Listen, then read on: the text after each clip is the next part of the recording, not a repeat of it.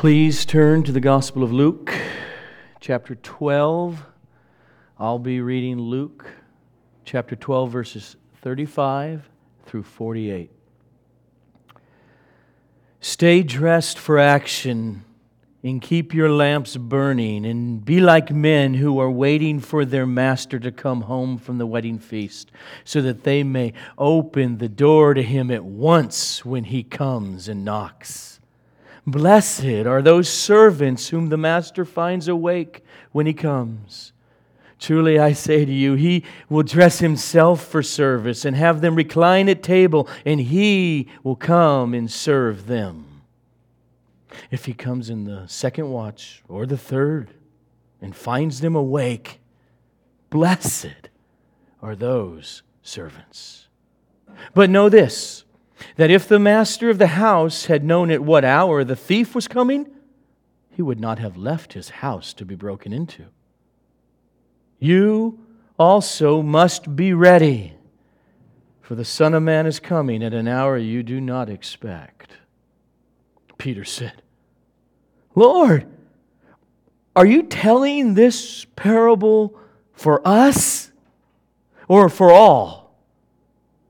And the Lord said, Who then is the faithful and wise manager whom his master will set over his household to give them their portion of food at the proper time? Blessed is the servant whom his master will find so doing when he comes. Truly I say to you, he will set him over all his possessions. But if that servant says to himself, My master is delayed in coming, and he begins to beat the male and female servants and to eat and drink and get drunk, the master of that servant will come on a day when he does not expect him.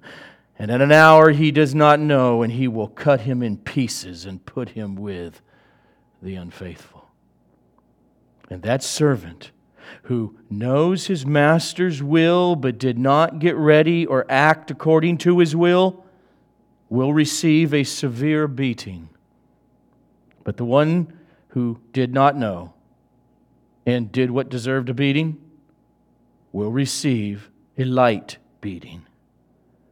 Everyone to whom much was given, of him much will be required, and from him to whom they entrusted much, they will demand the more.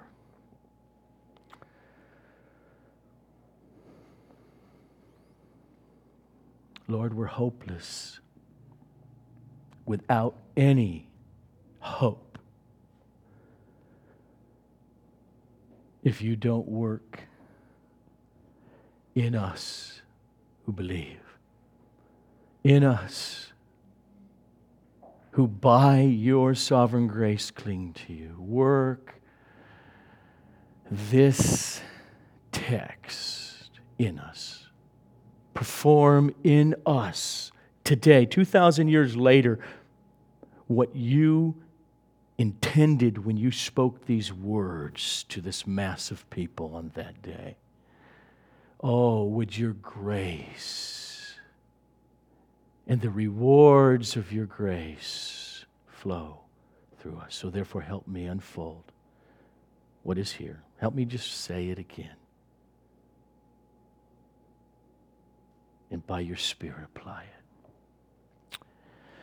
Amen in Luke chapter 12, as we've been listening to Jesus in this long sermon and speech, he has been teaching at this point don't worry about tomorrow. Don't be fretting about what you're going to eat and the food that you need.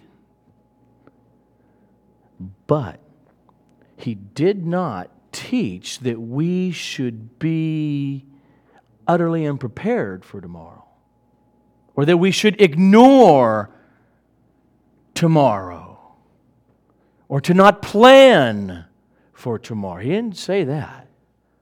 If you remember, just look back at verse 33. He's already just said, provide yourselves a future bank account.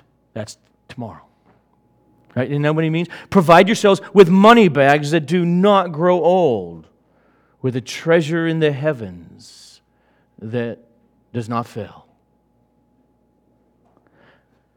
What Jesus is getting at is that the way we live day by day in not being overcome with worry and wringing our hands about the basic necessities of life and what may come about. The way that we get free from that worry is precisely by focusing on the future. The second coming of Jesus, where every person will give an account.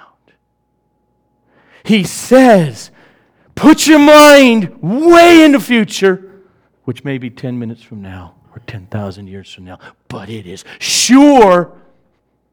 And that's the power to walk the Christian life. Essentially, what he's going to say here about us who are servants of Christ. We have a master. Is that the way that you live this life and treat other servants more lovingly is by having your affections rooted in that future day when Jesus will come back. He says in our text, that we are to view ourselves as being owned by this master. That we are to view ourselves as stewards who have been given time, money, and differing abilities, who are to use those things that have been entrusted to us as faithful servants. See, Jesus came in the incarnation to become truly human in order to die for the sins of those who would believe and to save them. And on the third day, he was resurrected from the dead. And five weeks later, he ascended. The story's not over yet. He will come back in that resurrected body. And that is the central hope of the Christian.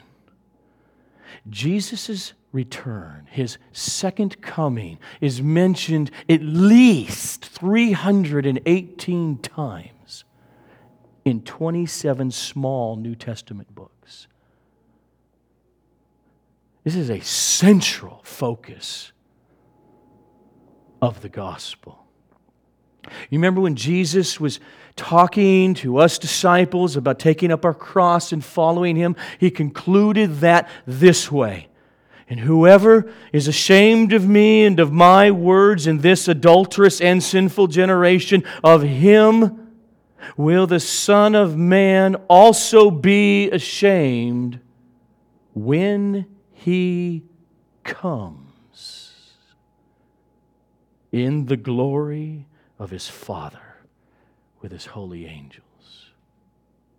In Mark chapter 13, Jesus says, And then, this future day, they will see the Son of Man coming in the clouds with great power and glory. And then he will send out the angels and gather his elect from the four winds from the ends of the earth to the ends of heaven.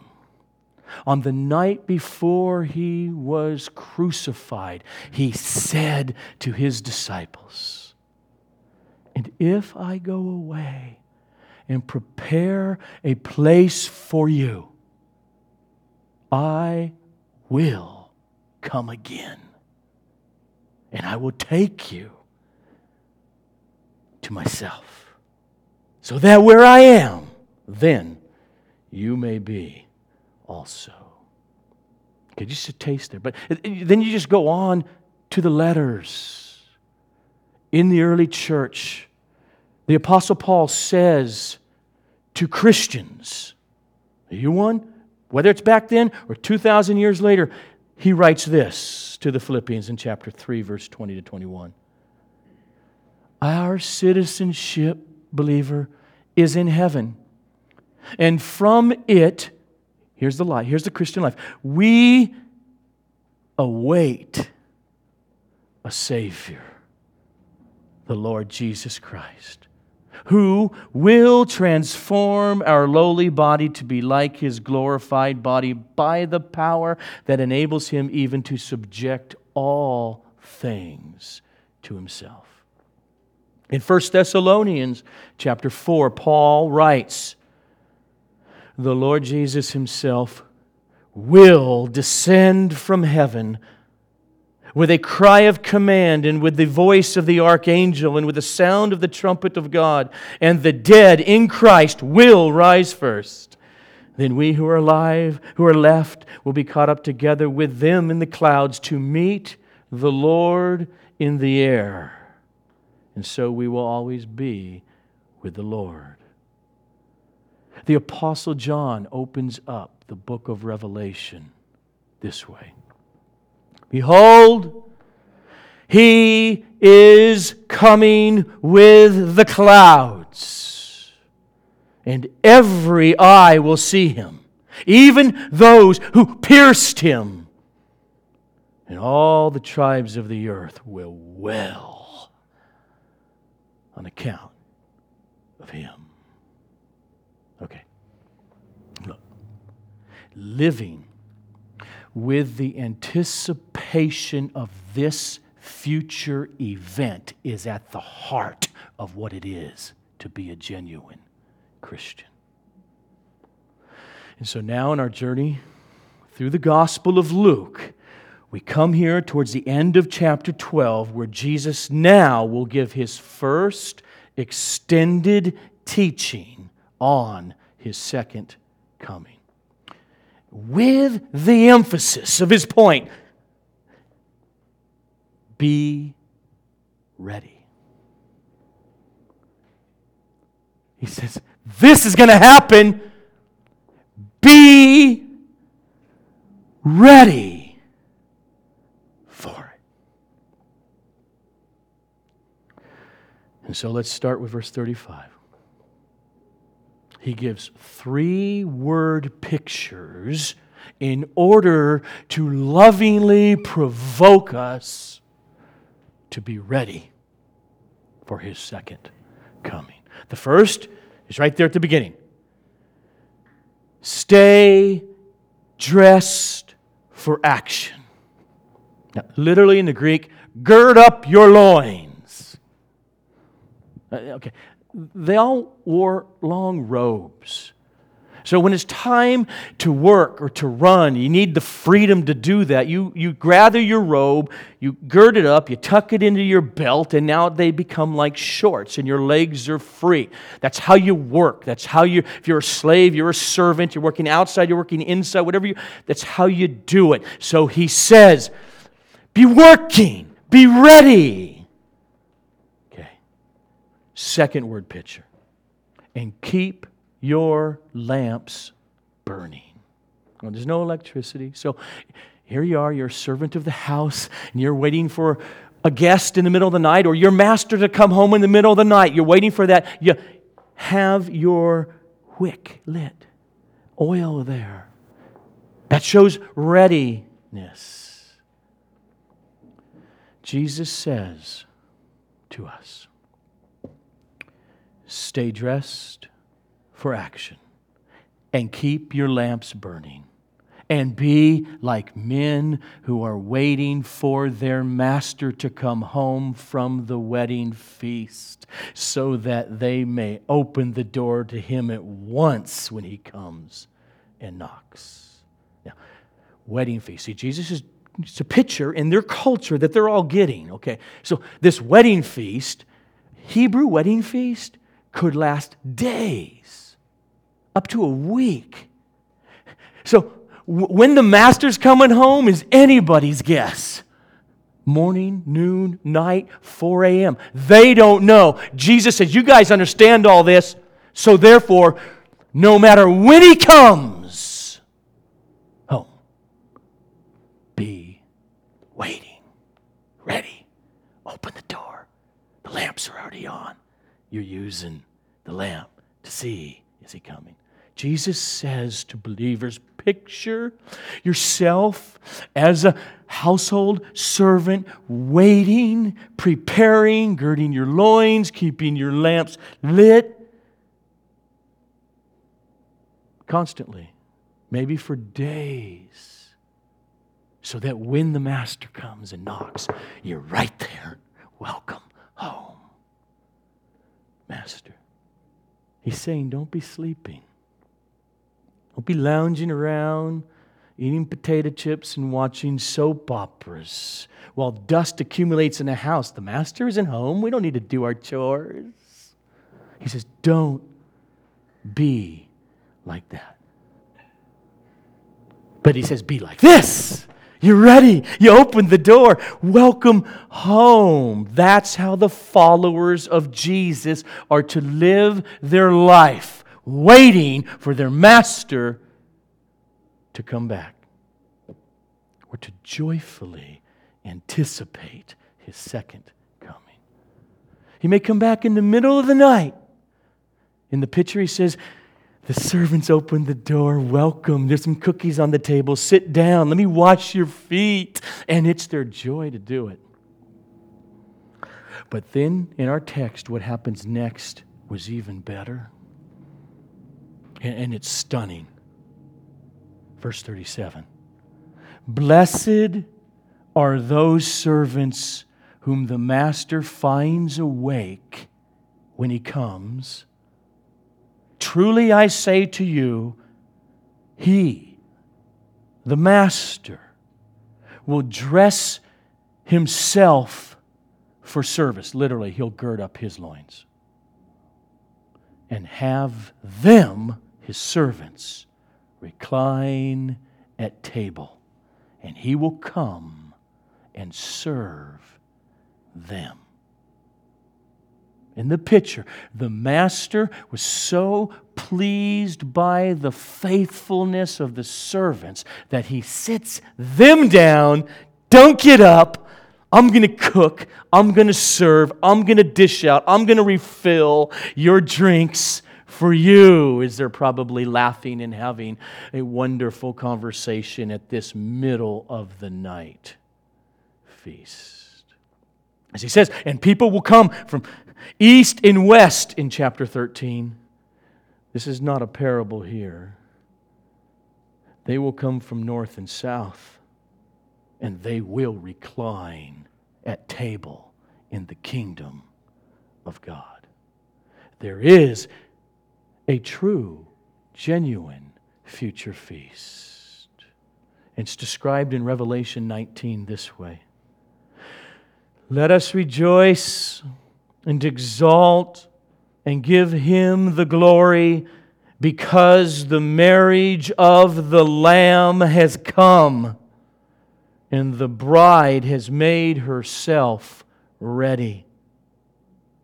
And the angel said to me, Write this Blessed are those who are invited to the marriage supper of the Lamb.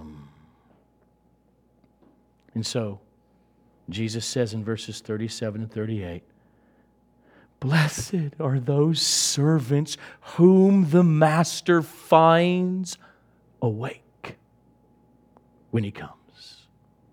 Truly I say to you, he will dress himself for service and have them recline at table, and he will come and serve them.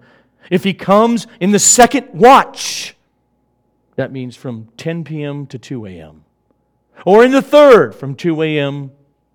to 6 a.m., in the middle of the night, and he finds them awake, looking. Blessed are those servants but I'm tired.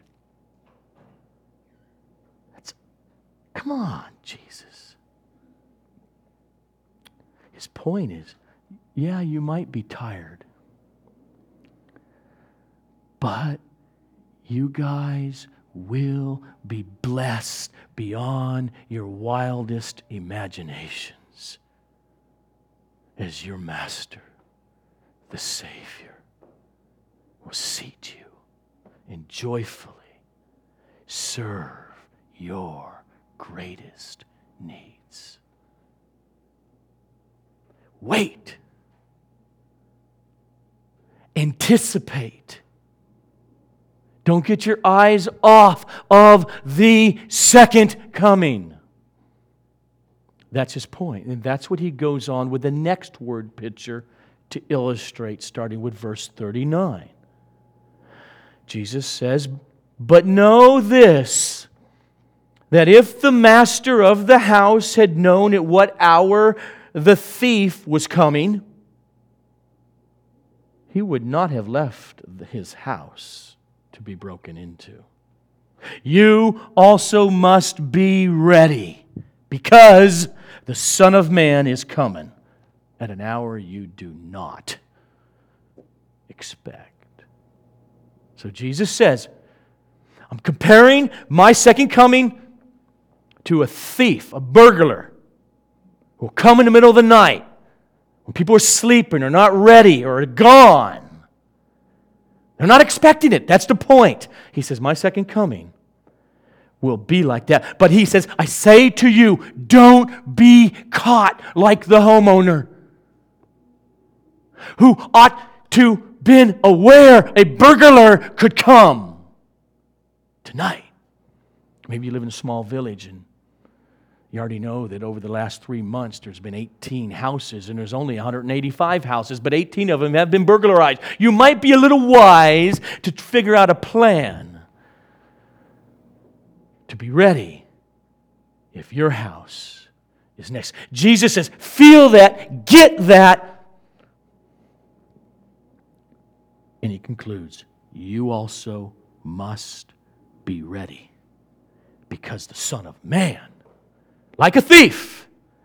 It's going to come when you're not looking, you're not expecting it. That language there, Jesus compared your second coming like a, a bad guy, a thief in the middle of the night, was so central in the early church that it carried over with the apostles. I mean, this, this one carried over. Just let me give you a taste. Paul writes to the Thessalonians in 1 Thessalonians 5 2 to 4. Christians, for you yourselves are fully aware that, here's the second coming, that the day of the Lord will come like a thief in the night. Why, Paul? Because they know Jesus' parable of this. You yourselves are fully aware that the day of the Lord will come like a thief in the night. While people are saying there's peace and security, then sudden destruction will come upon them as labor pains come upon a pregnant woman, and they will not escape. But you, believer, are not in darkness because or for that day to surprise you like a thief. Peter uses the same language in 2 Peter 3:10. But the day of the Lord will come like a thief. Hmm. People aren't aware. And then the heavens then will pass away with a roar, and the heavenly bodies will be burned up and dissolved, and the earth and the works that are done in it will be exposed. The risen Lord Jesus speaks to the church at Sardis in the book of Revelation this way What you received and heard, keep it and repent. If you will not wake up, I will come like a thief, and you will not know at what hour I will come against you.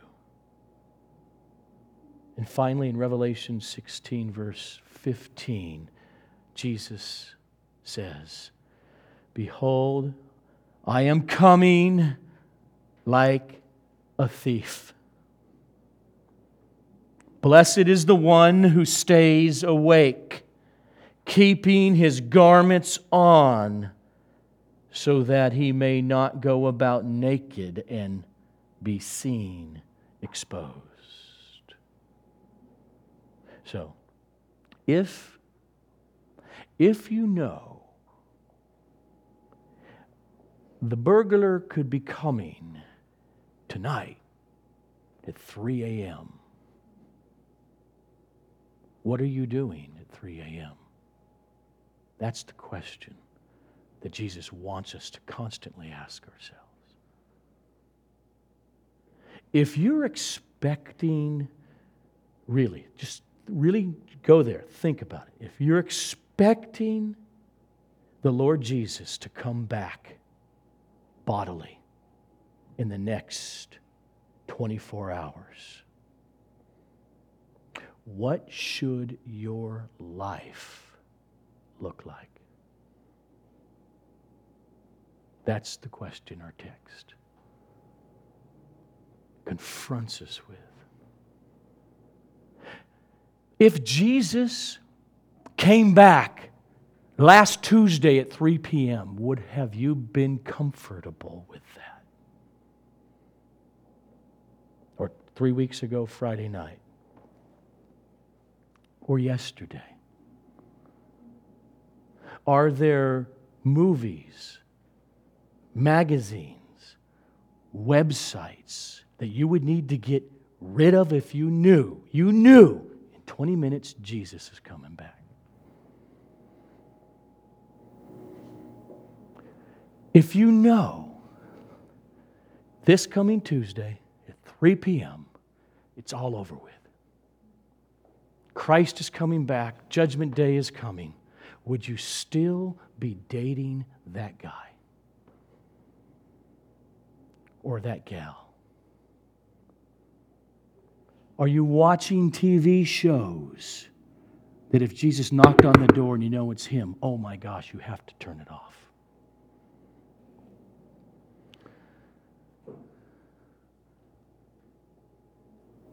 That's what Jesus means for us to feel. And I, I think, other than the TV part and websites, these disciples are feeling it. I mean, their minds are reeling over what he has said and the implications of it. And that's why we read what happens in verse 41. Peter interrupted. Peter said, Jesus, okay, are you saying this stuff? Are you telling this parable for us or for everybody? For all. It's a good question, but what does that question mean is first thing that hit, hit me. In other words, does Peter mean us as apostles among the disciples, as leaders in the church, and the all means the rest of the disciples as a whole? Is that what he means when he asks the question? Or does he mean are you saying this for us, meaning all of all of us disciples, the 12, the 70, the 3,432, all of us disciples, and then the rest is the world? Is that the question? Or does all mean something like not everybody, but everybody who, in any way, in their mind or head and externally, has some type of connection? to Jesus. I, I think, as we verse 46, when Jesus answers, which is still a little bit not direct, but it's indirect, but verse 46 gives us a clue because the way he answers the question. And, and, the clue is this that one of the groups, is Jesus, Peter asked the question, is this for us or is it for all? And Jesus goes on the top. And that one of the groups now that will be laid out groups of people, are those who will ultimately be shown to be unbelievers, the unfaithful, cut into pieces. And thus, I think we can say that, okay, I'm answering your question, Peter. The all is anyone who has any sort of connection to Christ, to, to the church, to Christianity. All of them. Including even those at the end will be shown to never have been truly born again. May you follow me a little bit? So, so here's Jesus' answer in a nutshell, then we'll go look at the text. This is what I understand what we're going to be looking at, saying something like this Peter, good question. Here's the answer. What I have just said about the thief and about the servant and about being ready, yes, Peter, it especially applies to you and the apostles. It especially applies to leaders in the church. Since, is he's going to conclude this section, since you have been given much, and therefore much is required. But, Peter, it also applies to everyone in proportion to how much they have been given. So let's start with verse 42 to 44. Jesus says,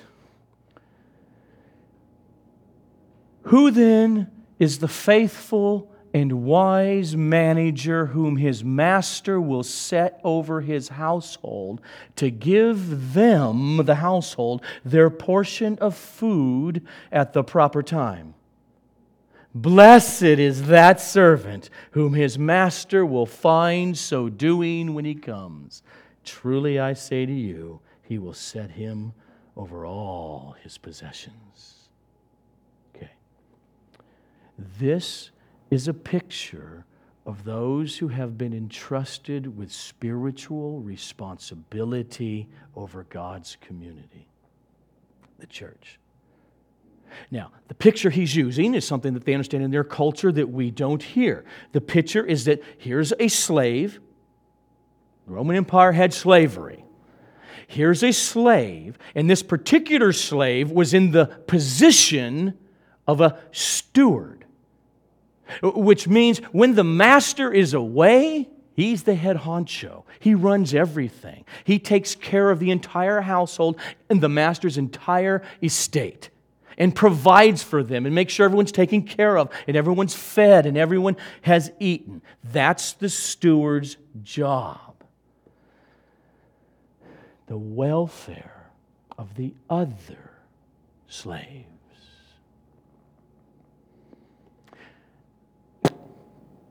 his point is pastors with a stewardship. Your job is to feed the other servants, feed the flock. Who then is the faithful and wise steward, literally, slave master, whom his master will set over his household to give them, the household, their portion of food at the proper time. There is a frightening word from the Lord in Ezekiel 34. Start with verse 1. The word of the Lord came to me, Son of man, talking to Ezekiel prophesy against the shepherds of Israel. Prophesy and say to them, even to the shepherds, Thus says the Lord God. Ah, shepherds of Israel who have been feeding yourselves. Should not shepherds feed the sheep? You eat the fat, you clothe yourselves with the wool, you slaughter the fat ones, but you do not feed the sheep. The weak you have not strengthened, the sick you have not healed, the injured you have not bound up, the strayed you have not brought back, the lost you have not sought, and with force and harshness you have ruled them so they are scattered. because there was no shepherd. And they became food for all the wild beasts. I think Jesus has this kind of stuff in mind. You remember after his resurrection, before his ascension, sitting on the beach with Peter? Peter, steward, do you love me? Yes, Jesus, you know I love you. Feed my sheep. In our text, Jesus says that the truth, the reality of the second coming and evaluation day when he comes is the motivation for stewards. It would be really wise to be faithful to the master. That's the point. One commentator, Kent Hughes, gives this illustration of the text. Quote, I am reminded of the earthly servanthood of John Broadus, the faithful president of Southern Baptist Seminary during the Civil War. At war's end, the seminary had four professors and seven students. And one of those students was blind. Only the blind student took Broadus's course on preaching. Under such circumstances,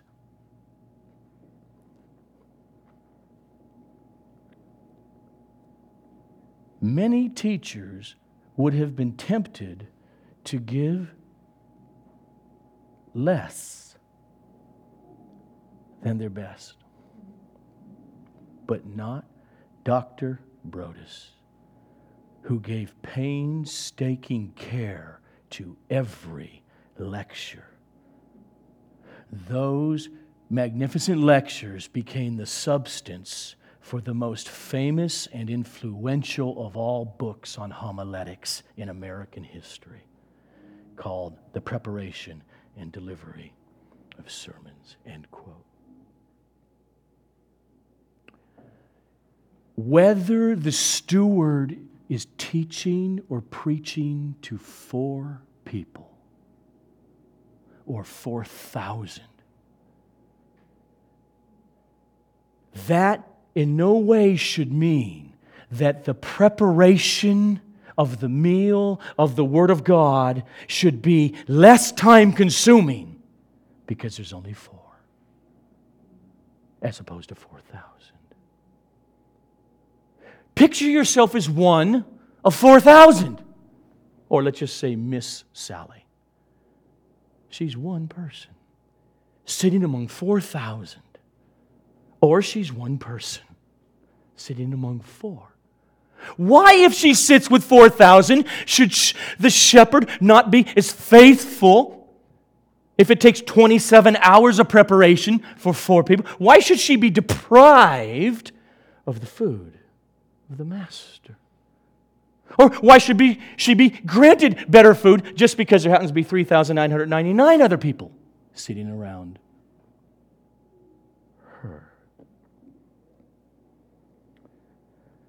Blessed is that servant whom his master will find so doing when he comes. Truly I say to you, he will set him over all his possessions. There's a future, he's saying. There are, there are rewards for faithfulness to Dr. Broadus.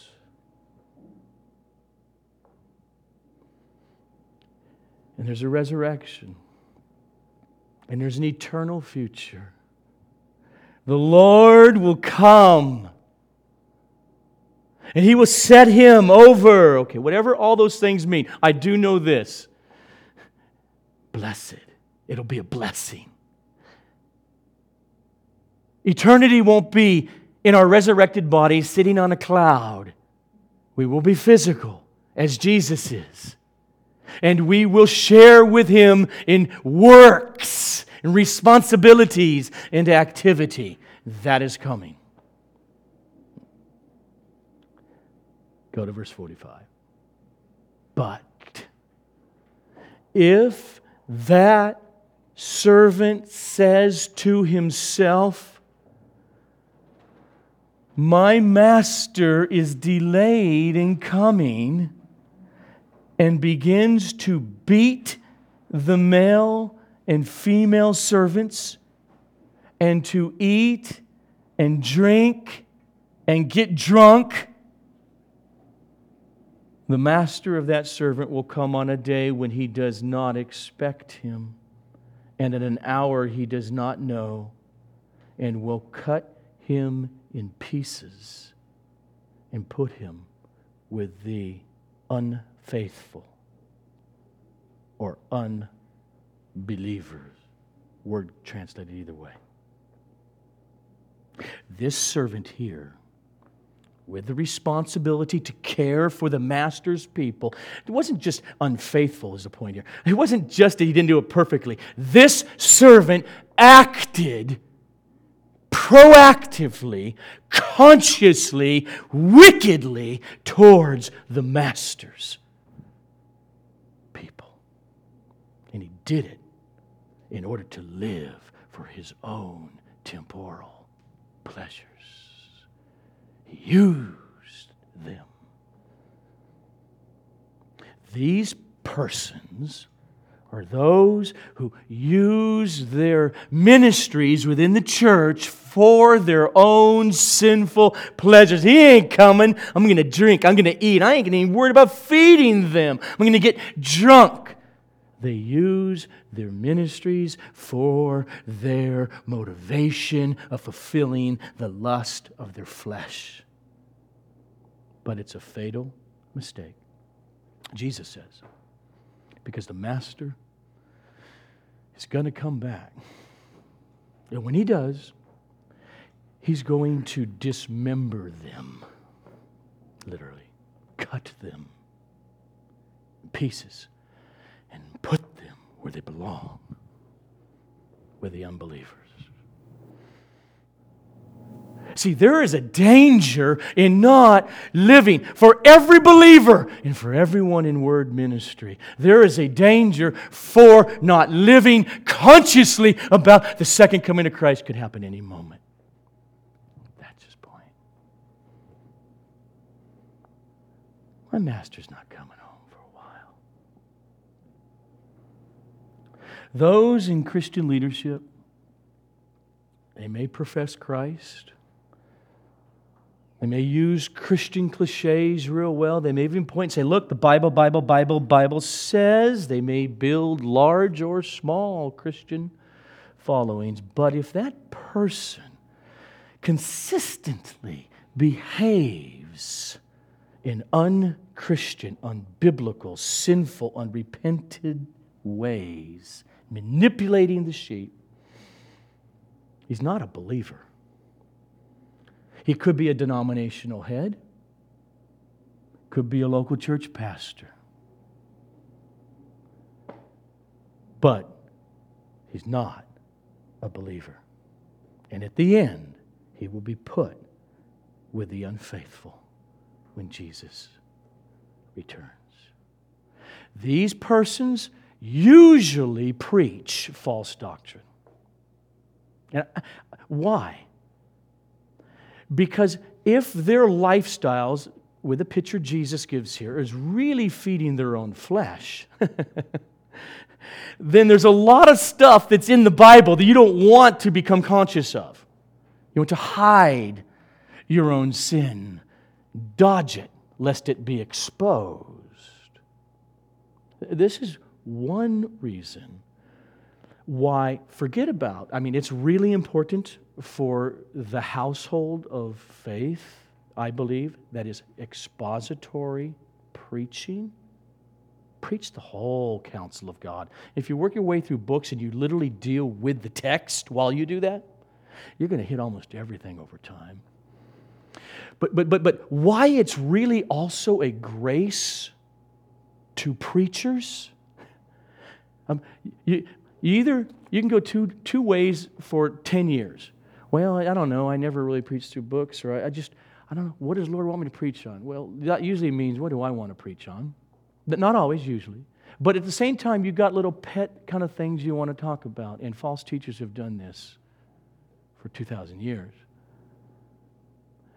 But when you have to flip and say, where do we leave off? What's the next paragraph?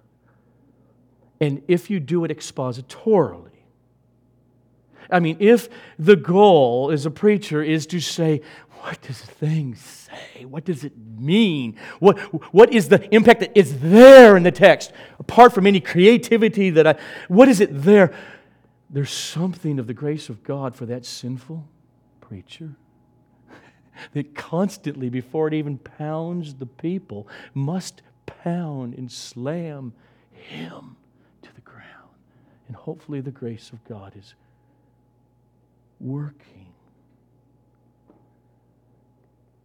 But these persons, whom Jesus refers to, wicked servant, they use religion to promote their own greed, their own immorality. And literally, for 2,000 years, starting with during the Apostle Paul's ministry to today, the list of these people is long. Paul warns all of us this way in Ephesians chapter 5. For you may be sure of this, that everyone, you hear him, everyone who is sexually immoral or impure or who is covetous, that is an idolater, has no inheritance in the kingdom of Christ and God. Believer, let no one, preacher or no, let no one deceive you with empty words. For because of these things, the wrath of God comes upon the sons of disobedience. And therefore, do not become partakers with them. So, in our text, Jesus pronounces this radically severe punishment. He will cut him into pieces because these guys, these so called stewards, have taken that which is meant to benefit these people eternally and has used that religion to destroy them. Whew. Now, let me just let's ask the question why for a minute? Here we are, Jesus, we see you there. Peter's wondering why. Are you just for us? Is it for everyone? What's going on here? He's asking the question. So let's ask ourselves the question why does Jesus warn this way?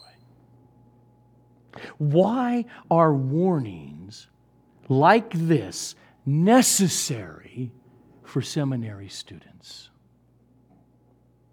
for persons in the pastorate, for Christian bloggers, for everyone who calls themselves a believer, all disciples of. Why are warnings like that in the Christian life necessary?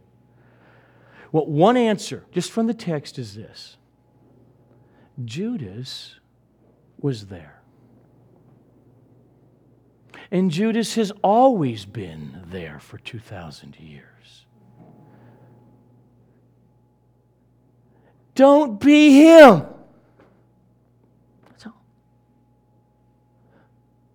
And there's no contradiction when you hear the warning, Peter. Peter says, I don't want to be him. And he wasn't a Judas in his sinfulness. Here's a repentant believer. And therefore, the warnings for all believers are a constant wake up call, gird your loins, light your lamps.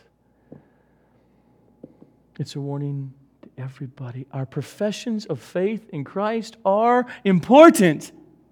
Yes. But the master will one day return and he will evaluate the genuineness of that profession of faith in Christ at his second coming. In verses 47 and 48, he goes on. And, okay, he's done with that wicked servant there. And that servant who knew his master's will, but did not get ready or act according to his will, will receive a severe beating. But the one who did not know and did what deserved a beating will receive a light beating. What in the world? Oh, good. You're thinking that that's how you read the Bible. That's a good Bible reader. Okay. There's a debate on whether the first servant is one, and then there's a second, and then there's a third. There's a debate on whether these last two, the guy who receives the severe beating or the lesser beating, because of he has lesser knowledge, but he's still accountable. Okay. There's a debate on whether these degrees of beatings have to do with degrees of punishment in hell or whether they are the stripping of rewards for those who are saved. You follow me so far? Okay. I think, and I like it when I get to do this because ultimately, if I'm wrong about the text, I know I'm not wrong about the theology because I'm going to show that in a minute. But, but, but, but elsewhere in the Bible, okay? I think what Jesus is doing here is that he's referring to those who do have a genuine connection to Jesus. Thus, they're saved and will be saved. And that their sinfulness, their, their unfaithfulness, and there's no saint who has ever not committed unfaithfulness, okay, that their unfaithfulness is not like the unfaithfulness of the first guy, the wicked, wretched slave who didn't feed the sheep, didn't want to feed the sheep, beat them up and abused them. They're, they're different categories, is what I think Jesus is saying. But instead, these final two slaves, they're sinners who are disciplined, but they don't lack genuine connection to the Savior.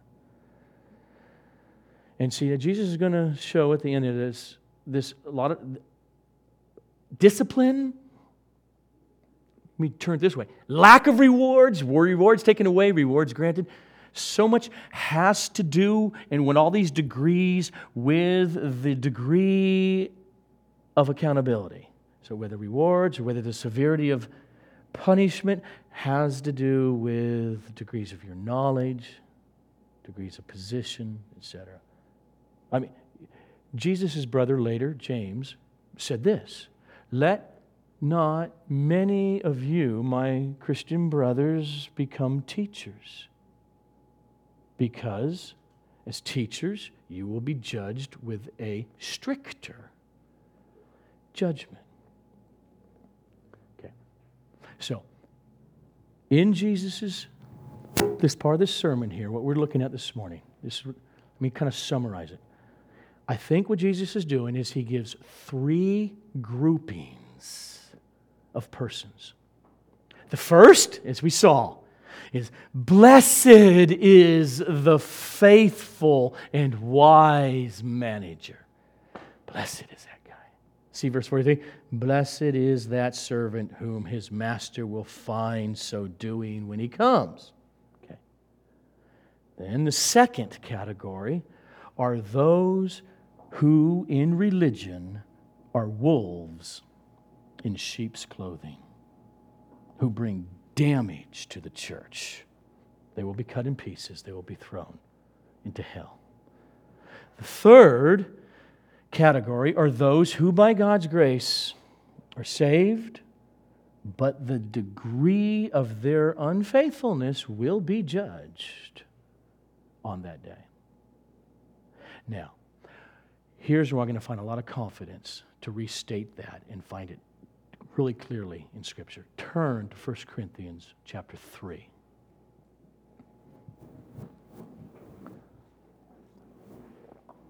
In 1 Corinthians 3, much like what I think Jesus is doing, particularly referring to those with more and more responsibility or spiritual authority over other servants in the church.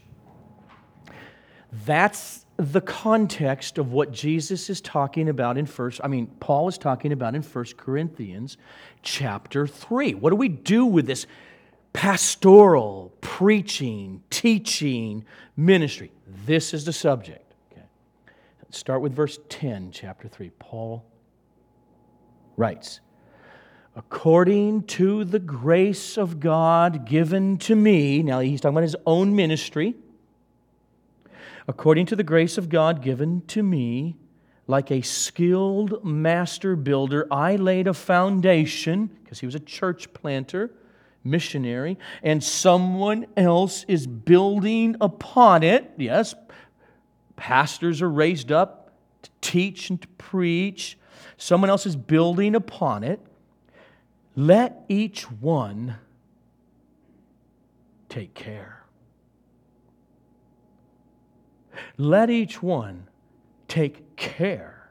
Be careful how he builds upon it. Because no one can lay a foundation other than that which is laid, which is Jesus Christ. Now, if anyone builds on that foundation with gold or silver or precious stones or wood or hay or straw, okay, each one's work will become manifest at Jesus' second coming. That's what he's going to say. Why? Because the day means his second coming. The day of judgment will disclose it because it will be revealed by fire. And the fire will test what sort of work each one has done. If the work that anyone has built on the foundation survives, that person will receive a reward. Okay, Stop right there. This is what I think is Jesus. Blessed is that servant. Oh, it's going to be a blessed day. To one extent or another, all that survives. Well, I bet a lot. Well, that one didn't survive. Yeah, we correct. Whatever it's going to be. Blessed is that one. Oh, look at that structure that he built in people's lives with faithfulness of the word. He said, He will receive a reward. If anyone's work is burned up wood, hay, straw, burns. If anyone's work is burned up, he will suffer loss, though he himself will be saved, but only as through fire. Or, uh, this is what I'm understanding right now. Suffer loss. What do you mean suffer loss? Yeah, we can suffer loss. You'd think you, are building something, but it didn't, you didn't really build anything, man. Let me show you how faith, unfaithful you were here. Oh, a, a, stronger beating. Those, yeah, that's going to hurt for a while. I don't know. Oh, lesser beating. Okay. Okay. All right. But he himself will be saved. Okay. Now, go on. Do you not know, church? Talking to whole church, do you not know that you, this is plural, he not means you individually, he means you, the body of Christ, the local church in Corinth, that body, you as a whole, are the temple of God. And that God's Spirit dwells in you, the body, the church. If anyone destroys God's temple, that means God's church. It has nothing to do with smoking or eating wrong. It has to do with teaching. If anyone destroys God's temple, God will destroy him, cut him in pieces. Okay. Yeah. Paul concludes this section this way. Chapter 4. This is how one should regard us who are in word ministry, Paul says, as servants, slaves of Christ and stewards. There you go. Stewards of the mysteries of God. And moreover, it is required of stewards that they be found trustworthy.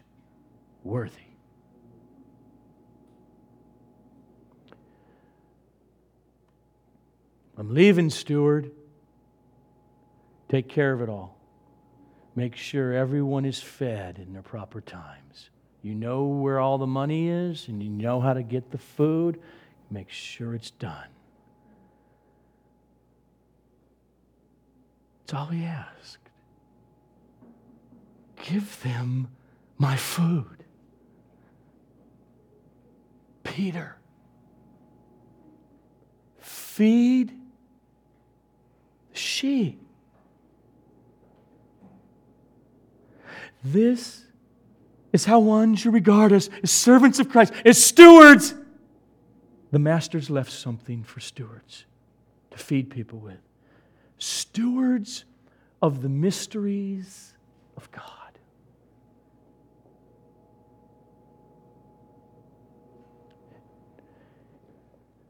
It's the gospel, it's Genesis through revelation. It's the whole counsel of God that Paul said to the other pastors and the other elders from Ephesus. Okay, guys, I'm not going to see your face anymore, but some of you are going to just go, well, bam, off the cliff.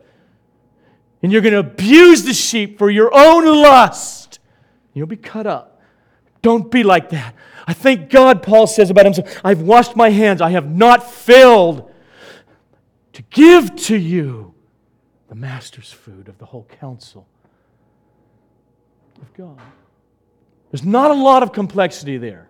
A lot of people, well, this guy's not that guy. This pastor's not that guy. that guy's not pastoral. It means he's not really sweet and nice all the time. Well, sometimes shepherds are not supposed to be sweet and nice all the time. But here's the main thing, and they're all sinful, like me. But here's the main thing are they faithful with the mysteries of God to give them?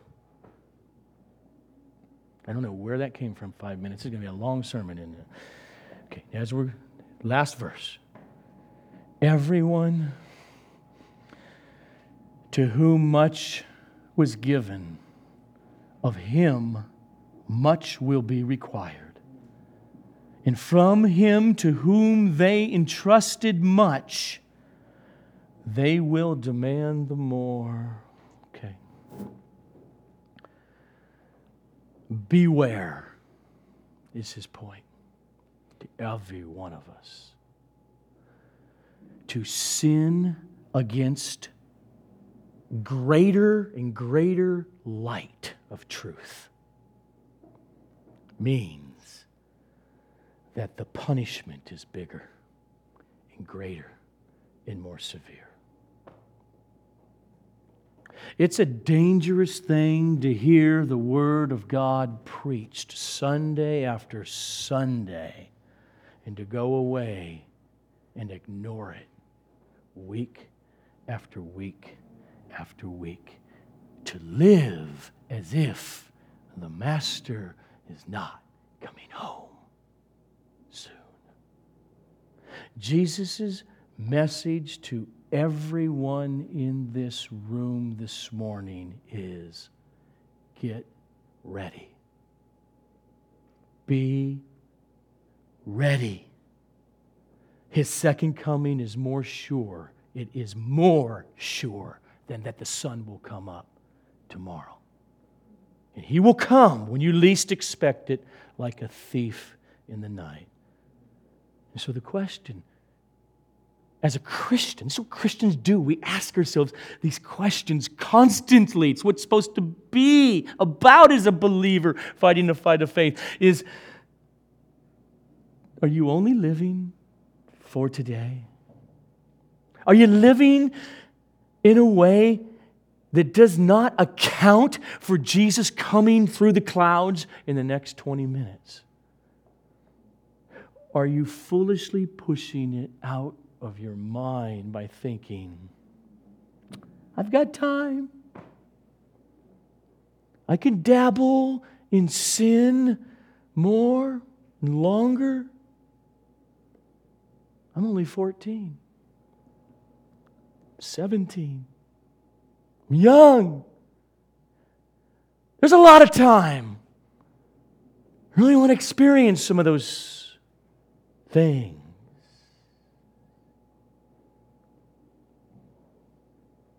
Your mind says, I can play games with romance, sexuality.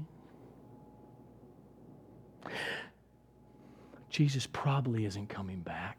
Maybe I'm safe for the next couple years. Oh, I, I know that if I really think about it, biblically, this guy is not the Lord's will. But I'll dabble. Or this gal. The mercy of Jesus in our text this morning pleads with us. Don't think that way, but live and act and obey and trust Him as if the Master were coming back tonight. That's the Christian life. The call to be ready.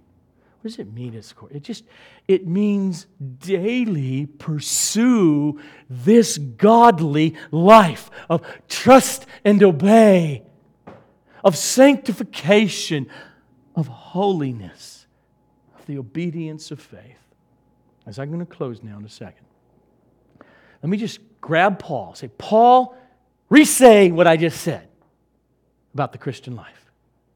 And here is how he says it in Titus. For the grace of God, believer, the grace of God has appeared, bringing salvation for all people training us to say no to ungodliness and worldly passions and to live self controlled, upright, and godly lives in the present age. Don't miss this. Now, here's the kicker. Here's the kicker. In this present age, waiting for our blessed hope, the appearing of the glory of our great God and Savior, Jesus Christ. Stay dressed for action and keep your lamps burning, believer. And be like men who are waiting for their master to come home from the wedding feast so that they may open the door to him at once when he comes and knocks. Blessed are those servants whom the master finds awake when he comes. as we are singing, we will be passing out the bread and the cup that Jesus ate with his apostles on the night before he was killed. Oh, get the gospel, get the whole of it.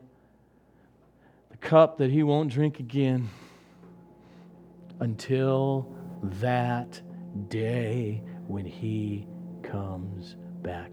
As you receive it, hold it. We will be praying over and partaking over each element together.